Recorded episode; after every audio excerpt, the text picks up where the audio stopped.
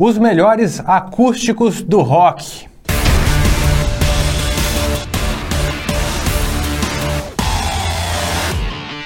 Fala galera, eu sou o Neto Crones. E eu sou Marcelo Pim. E hoje a gente vai falar dos melhores unpluggeds, famosos unpluggeds, os acústicos. Pim, você gosta de um acústicozinho?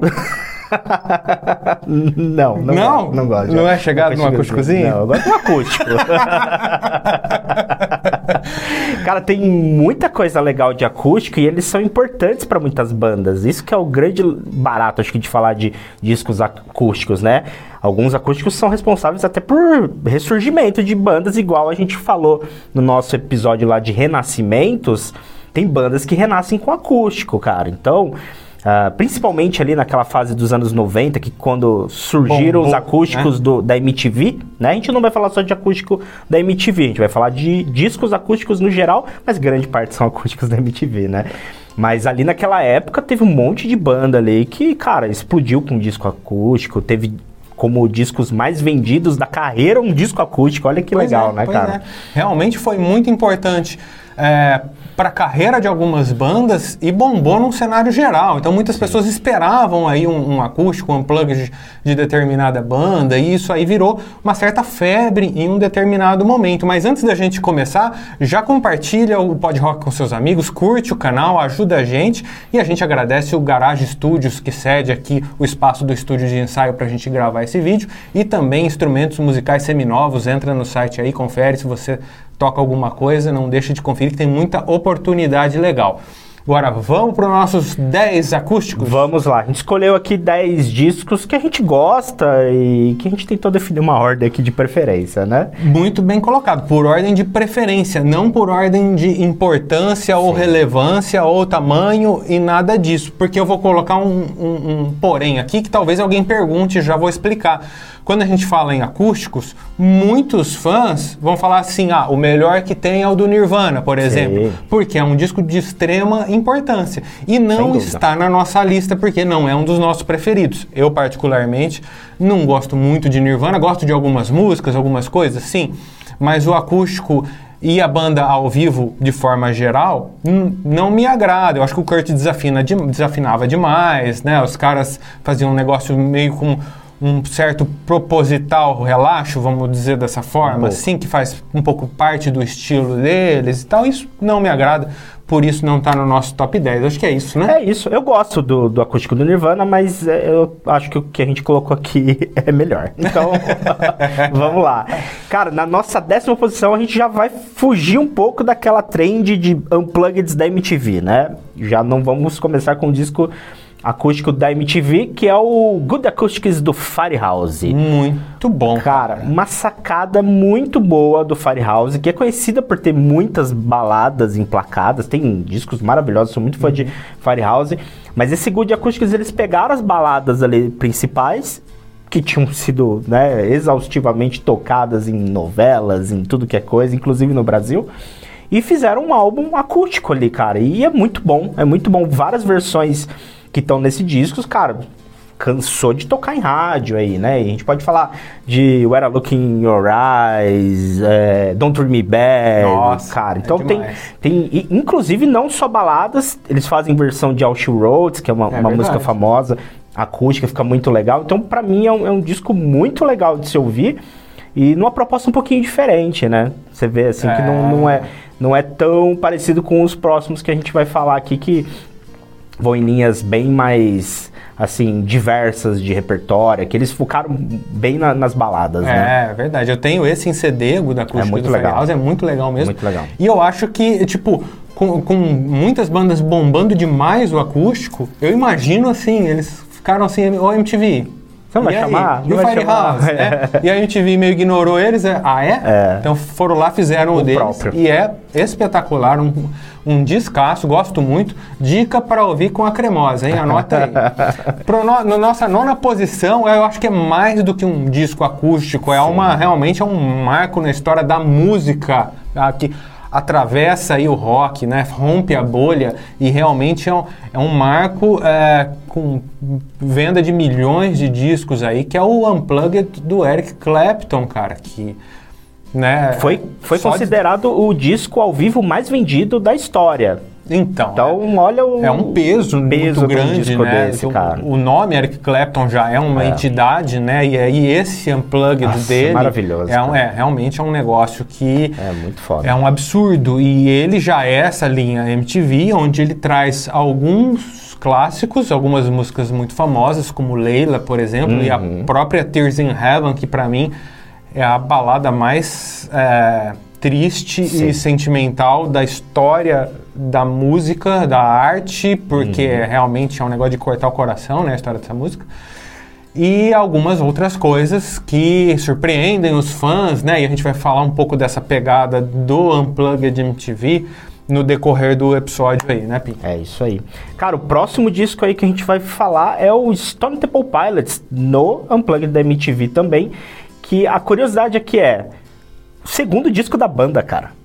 Então Que assim, loucura, eles né, meu? lançam o Core, Fez que sucesso. fez sucesso pra A caralho. MTV já abraçou e falou: vem aqui, vamos fazer um acústico. É, então assim, em 93 eles já gravaram esse acústico que é fantástico, com todas as músicas que eles tinham no repertório do Core, obviamente, porque, né? só que eles começam, eles soltam, se eu não me engano, uma ou duas músicas que vão aparecer no, no Purple, que é no, no segundo, do disco deles de estúdio, né? Então é um disco, cara, que, Que pra, começou pra época era material inédito. Inédito, totalmente inédito. E é muito legal, um disco que pra mim tá realmente, assim, entrega a qualidade do Stanley Temple Pilots.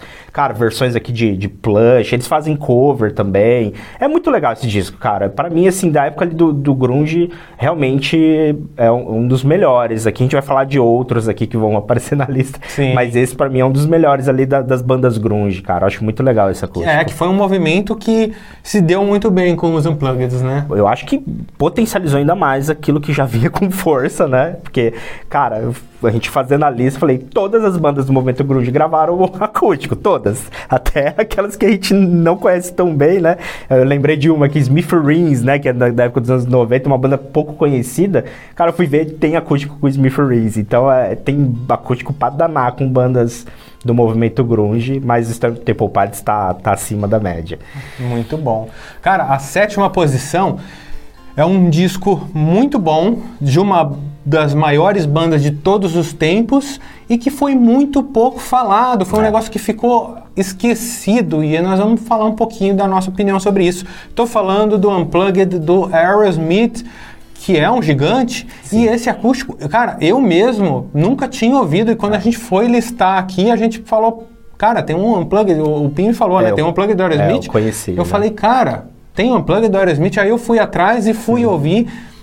E aí, cara, primeiro, é, é um. Não é à toa que está na nossa lista de top 10 aqui, porque um acústico, violão, um violão e voz ali, com- com bateria, coisa e tal, que tem o Joey Perry no violão e o Steven Tyler cantando, só, só, Só por isso, isso ele já já- merece estar na lista, né? Sim. Os caras estavam em ótima forma, não é, ah, puta, mas os caras estavam numa má fase. Não, não estavam. Eles já tinham soltado O per- Pump. o, o Pan, eu já tinha soltado antes o Permanent Vacation, que foi um né, a volta do Aerosmith aí entre aspas, e depois o Pump com um, um disco de muito sucesso, inclusive aí com Love in an Elevator e Dudes Looks Like a Lady tocando em todas as rádios e todas e, e MTV sem parar. E aí, o que que eu imagino, Pim? O que que veio na minha cabeça? que foi um projeto piloto da MTV, sabe? Sim. Ah, a gente tem uma ideia de trazer uma banda aqui para um estúdio e fazer uma releitura de algumas músicas, principalmente de músicas que os fãs é, do Toys gostariam. the Attic, do primeiro, É. cara, tem, tem músicas que fogem bastante ali daquilo que a gente conheceu o Aerosmith a partir dos anos 90 ali, Isso, final dos anos 80 e isso. começo dos anos 90. É, então é completamente fugir- diferente, é, fugiu bastante. Fugir do óbvio, eu imagino que essa seja a proposta da MTV. Põe a Sim. banda no estúdio com violão, foge dos hits óbvios e traz aquelas músicas mais esquecidas que os fãs adorariam a- a ouvir agora. Aham. E aí o Aerosmith fez um, um acústico maravilhoso. Tem hit, tem Dream, Tem On, Dream On, por tem exemplo, Dream On. que é de arrepiar, arre- A arrepio. versão acústica é maravilhosa. E, é, maravilhoso. Não, você ouve, pode ser o Steven Tyler sozinho cantando Dream On, É. já é maravilhoso, né? Então, assim, o Aerosmith numa grande fase, num Unplugged,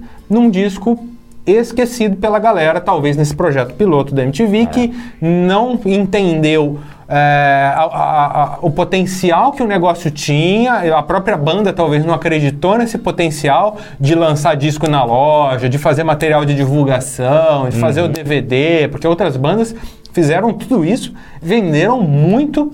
E o Aerosmith acho que foi meio que um projeto piloto disso aí. É, eu acho que tem probleminhas de mixagem também. Talvez não tenha chegado no resultado que eles esperavam. Foi um negócio meio ao vivão, É, né? é. Tipo, provavelmente Ah, mas mesmo- tocaram ali, passou na TV, não sei se passou ao vivo na MTV ou não, né? Tem um monte de, de coisas aí Mas os acústicos o- da, da MTV ficaram muito conhecidos pela produção dele. As Então. gravações são todas muito boas, É, né? é, por e esse ela tá falo. um pouquinho mais abaixo, né?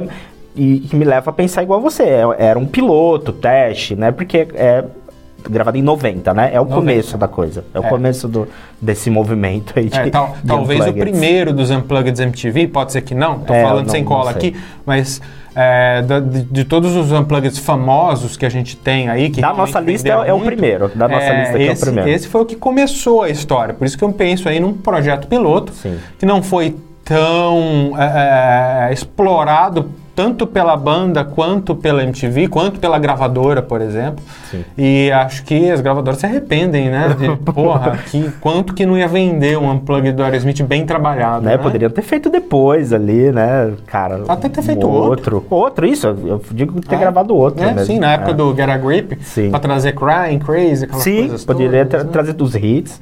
Teria dado muito certo. Eu acho que Com teria certeza. vendido muito. É, mas é um... um Descasso. Descasso. Descasso. Vale E pra fãzão de, de Aerosmith, é um puta disco. Se você é fã de Aerosmith, já deve conhecer. Se não conhece, vá atrás que você vai gostar. Ou se você simplesmente gosta do acústicozinho, uma boa pedida. Ele insiste na piada.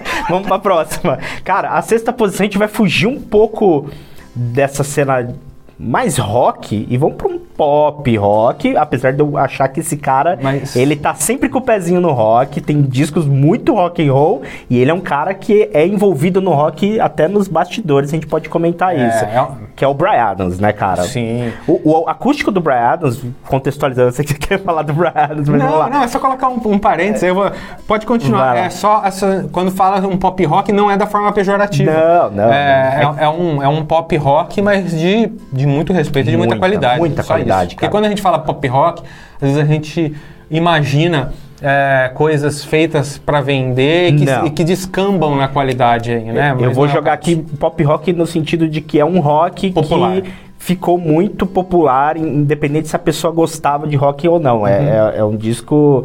é, o Brian Adams fazia discos que transcendiam o rock, né? Ele é um cara muito musical, né? Eu acho ele fantástico. E o acústico, cara, pra mim é um dos acústicos mais legais que tem, assim. É muito legal É, mesmo. muito bom.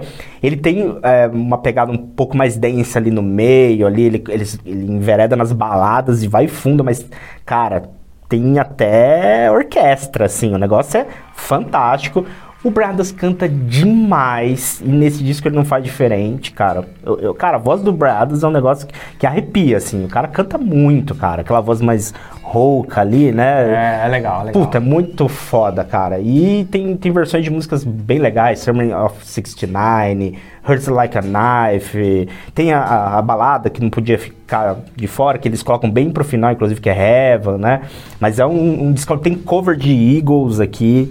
Cara, é um disco muito legal, um acústico que, cara, eu acho que todo roqueiro também devia ouvir, porque ele é uma aula ali de como fazer versões acústicas de, de músicas. Eu acho muito massa. Sensacional.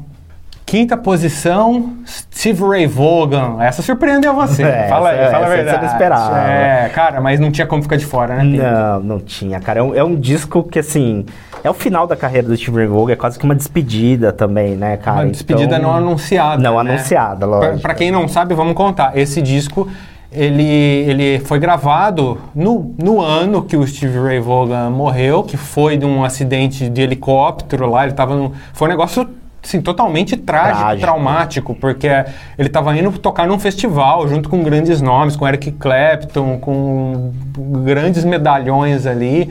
E tinham vários helicópteros que iam levar essa galera ali para a área atrás de palco, alguma coisa assim. E, e aí ca- cada artista foi meio que entrando num helicóptero aleatório, né? Vou, vou nesse, vai naquele, né? E, o, o- e tava meio que se formando um temporal. o- o- helicóptero decolou com o Steve Ray e ele virou, meio que, ele viu uma tempestade se formando, virou para um lado errado, bateu numa pista lá de esqui, de alguma coisa É. assim, e morreu todo mundo. É um negócio assim, Trágico pra caramba. trágico, né, cara? Não é um negócio que ele tava doente, que não, sei Não. o quê, ou que ele morreu de overdose. Foi um negócio inesperado. Ele podia estar até hoje aí fazendo coisas maravilhosas e continua sendo um dos grandes nomes da guitarra da história, né, de todos os tempos. E esse Unplugged, ele é também, ele é curtinho, né? Ele Sim. é, ele é rapidinho, não é um álbum Unplugged igual os outros aqui, mas ele era É uma tão- session, eles chamam, é né? uma session, né? Session. Uma jam session. E é um negócio, mas ele era um cara tão genial e, e deu, e ficou tão natural, cara, no meu, na minha opinião, ele com o violãozão ali arrebentando. Nossa é um negócio que combinou, combina tanto, né, com o som dele, que não tem como, cara, não ser citado aqui. E, e esse acústico interessante é que, é, como ele é curtinho, né?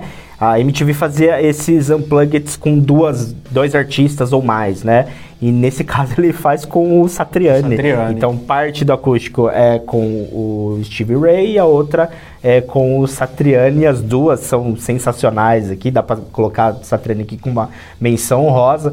Mas a, a do Stevie Ray Vaughan acho que tem esse apelo sentimental pelo cara e, e acústico deu muito certo, né, cara? O, o Stevie Ray Vaughan é um cara que você dá qualquer dá duas cordas pra ele, ele vai fazer música sensacional. miséria, ele é o né? cara que tem um feeling, canta também e, o acústico é ele e o violão, não tem mais nada, não tem mais nada. É, é incrível, é incrível você ver, chega arrepiado ver ele tocando, ele toca Pride and Joy, que é uma assinatura dele. É muito legal, muito massa. Eu, eu acho que tá bem colocado aqui, é, é um acústico que tem que ficar ali como Tem que ser lembrado. é, tem que ser lembrado, tem que estar no altar. Muito bom. Próximo, qual que é, Pim? O próximo já não é MTV, ele é de uma banda, é o mais recente em termos de ano, né, que aconteceu, apesar de já ter algum, duas décadas que, que ele aconteceu, ele é o mais recente da nossa lista, que é o Acústica do Scorpions. Legal. Duvido que você nunca ouviu esse acústico, porque ele Cara. toca em todo restaurante que não toca música sertaneja, músicas aleatórias, Toca, é. toca o acústica do, do, do Scorpions, é uma... Trilha é, oficial de churrascaria. Total, total. E Mas ele é, disso- é sensacional, né, cara? Um é, e eu lembro também, naquela época, que era a época que bombou aquele CD pirata, Sim. né? Que os tiozinhos É.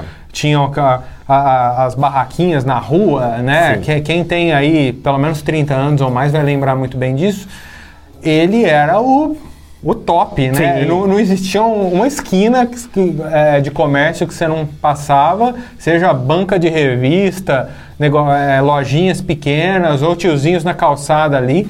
Que não vende esse. Que o acústica do Scorpions era o destaque ali. Nossa, como vendeu esse Vendeu negócio. Todo mundo demais. tinha disso aí.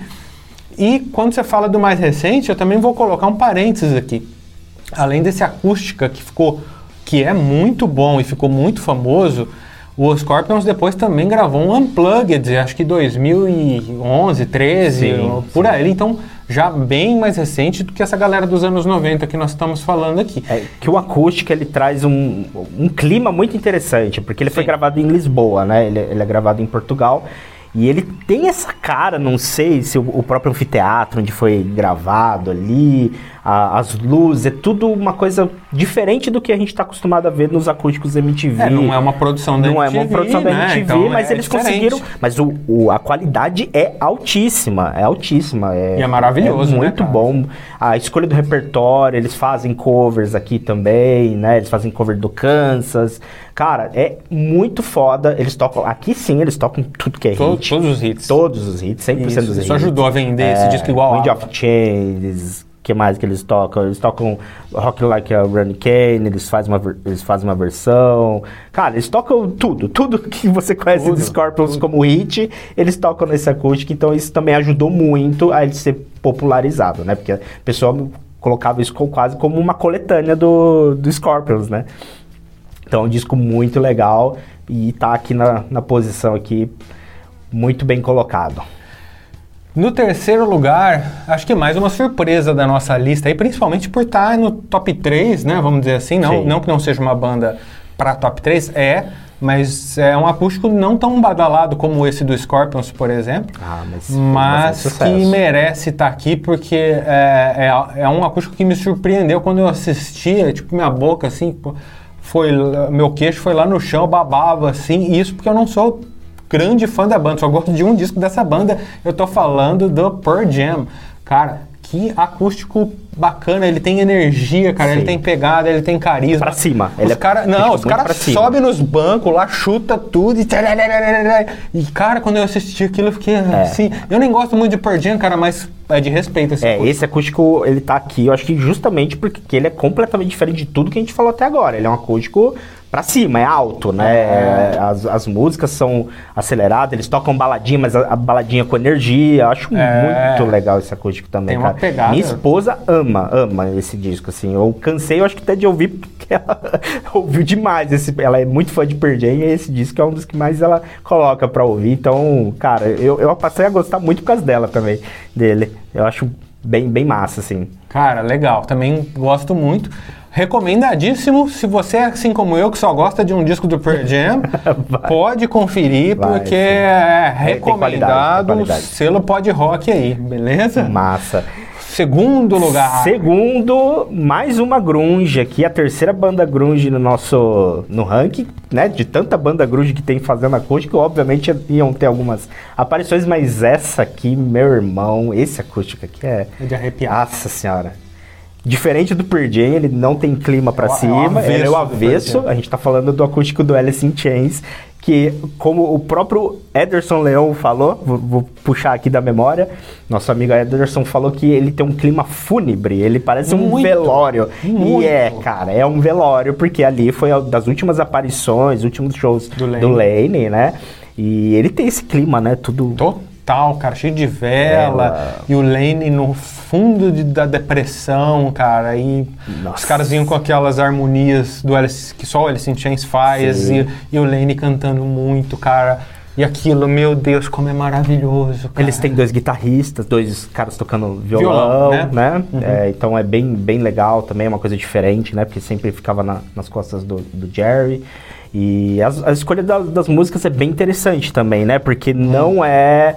Tem tantos hits, né? Assim, Aquela propostinha da MTV. não toca in the Box, até nem caberia. in the Box, no Bones. Mas eles tocam Rooster, tocam Wood, tocam No, no Excuse Me, Nutshell. Nossa. Cara, é maravilhoso. Esse disco é muito foda. cara. É muito foda. Coisa incrível. É, é um descasso, cara. E Só que tem que ter o clima certo pra você ouvir. Sim, é, não é um pra você colocar no, no churrascão com a galera que tá curtindo, que você vai não. baixar o nível. Você baixa, é. você vai baixar. Você tem que estar na vibe, mas quando você tá na vibe e você É. escuta esse, esse acústico do Alice in Chains, é de mudar a vida. É, mudar a vida. Concorda. Vamos pro primeirão então, Netão? Primeiraço, essa é fácil, essa você já adivinhou. Nós estamos falando do Kiss, que é um acústico não só de muito sucesso no mundo todo, mas que também foi um divisor de águas na carreira da banda. Explica isso, Kim. Cara, o, o Kiss passou por todo aquele turbilhão de saídas, né? E aqui a gente, nessa fase, eles já estavam sem Peter Chris e sem o Ace, Ah, certo? ah, há bastante tempo. Há muito bastante tempo. É, tinham acabado de lançar o Revenge, Revenge. descasso, a banda Pesado. começou a, a figurar bem e tal. Só que eles tomaram uma decisão muito sábia aqui nesse acústico, que é chamar o Peter e o Ace para participar, Pra fazer a alegria da para galera. fazer a, a fanservice. A gente chama isso de fanservice, né? E, cara, quando esses caras entram no palco, eu arrepio de falar agora, porque é incrível. E os fãs vão à loucura, né? Quando entra o, o, o a Ace. formação original do Kiss, do que era uma coisa impensável naquele momento. Sim, né? o Peter canta Nothing to Lose. Nothing to Lose, o Ace canta 2000 Man, e depois eles cantam mais algumas coisas juntos, finalizam com Rock and Roll Night. Cara, os fãs vão a delírio e isso chamou uma, Acendeu uma, uma luzinha. luzinha de Paul e Gene, né? Eles falam, porra, a galera tava esperando isso mesmo? Será que é isso que o Kiss precisa pra explodir? E aí que veio a ideia da reunião, né?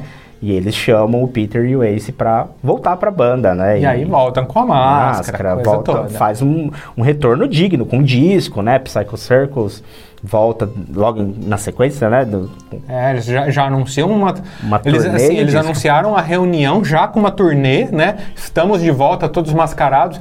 Os fãs, da, muitos fãs ali da época, sonhavam com isso e não tinham é, é, possibilidade de ver, né? E aí, de repente, aparece lá o Gene mascarado, mostrando a língua e anunciando uma turnê, ó, tá aqui, pá, uma, uma turnê não foi mundial, mas nos Estados Unidos foi muito extensa. E aí sim, na sequência, Cycle Circus e turnê mundial. Então aí a história você já sabe. Mas tudo isso por conta do acústico, onde eles tiveram essa brilhante ideia. E aliás, é um acústico que não, não é focado em hits, aquela proposta da Nada MTV, só, Só Rock and Roll Night. rock and roll night. O resto é tudo músicas É. entre aspas, aí, esquecidas, muita, co- ok, muita coisa do Revenge. Sim. De resto, coisas lá de trás que eles não tocavam há muito tempo, é, os fãs nunca tinham visto eles tocando, e aí eles me vêm lá com Going Blind, eles me vêm lá com Sure Know Something, a própria Nothing to Lose, que é lá do primeiro disco. Então eles foram resgatando coisas e os fãs, a hora Beth. que viram, eles é, a hora que fã- os fãs viram eles tocando essas músicas, meu Deus, né? Tudo que eu pedi a Deus está acontecendo aqui na minha frente. Aí entra Ace Frehley e Peter Chris. Não, não, é. Então, assim, foi A um- galera desaba. É, é um negócio absurdo. É, né? muito le- Eles até chegam, a hora que volta o Bruce Kulick lá, eles dão uma vaiadinha, aí eu, você lembra dessa cena? Aí o, o, o ex fala, eles, são fa- eles fazem parte da família, né? Tipo, ele tentando fazer um meio de campo ali, mas depois que entra esse Peter, ninguém quer mais saber do Bruce, né? E do Eric. A gente ama eles, né? O é. Bruce, o Eric E o- Singer, é. mas da hora que entre os dois, cara, é, é fantástico. E o né? mais curioso é que o Bruce e o Eric tocam muito mais, Mais do, do que, que o Ace e o Peter, mas é- Tecnicamente falando. Tecnicamente, mas é aquela coisa de serem os caras. É né? Eu amo o lendas. Ace, é o meu integrante do Kiss favorito, é o seu também. Sim, são lendas. É, e aí, são lendas, é isso. É lenda. É isso aí. E aí, o que, que a gente deixou de colocar aqui que é o teu acústico preferido? Comenta aqui pra ajudar a gente, quem sabe fazer uma parte 2? Tem muito acústico. A gente É. achou que não tinha quando começou a fazer a lista, mas tem muito Começou a fazer a lista, a gente É, colocou quatro acústicos, acabou. Não. Aí a gente começou a lembrar, a É, lista foi enchendo, ter- e a gente teve que começar a cortar, Cortar. coisa da lista, Mas eu tenho- em 10. Mas eu tenho certeza que você gosta de um acústico aí que a gente não colocou, então comenta aí. E é isso, não deixa de acompanhar a gente lá no Instagram, PodRockBR. Se inscreva aqui para acompanhar novos vídeos do canal, beleza? Valeu, galera. Valeu!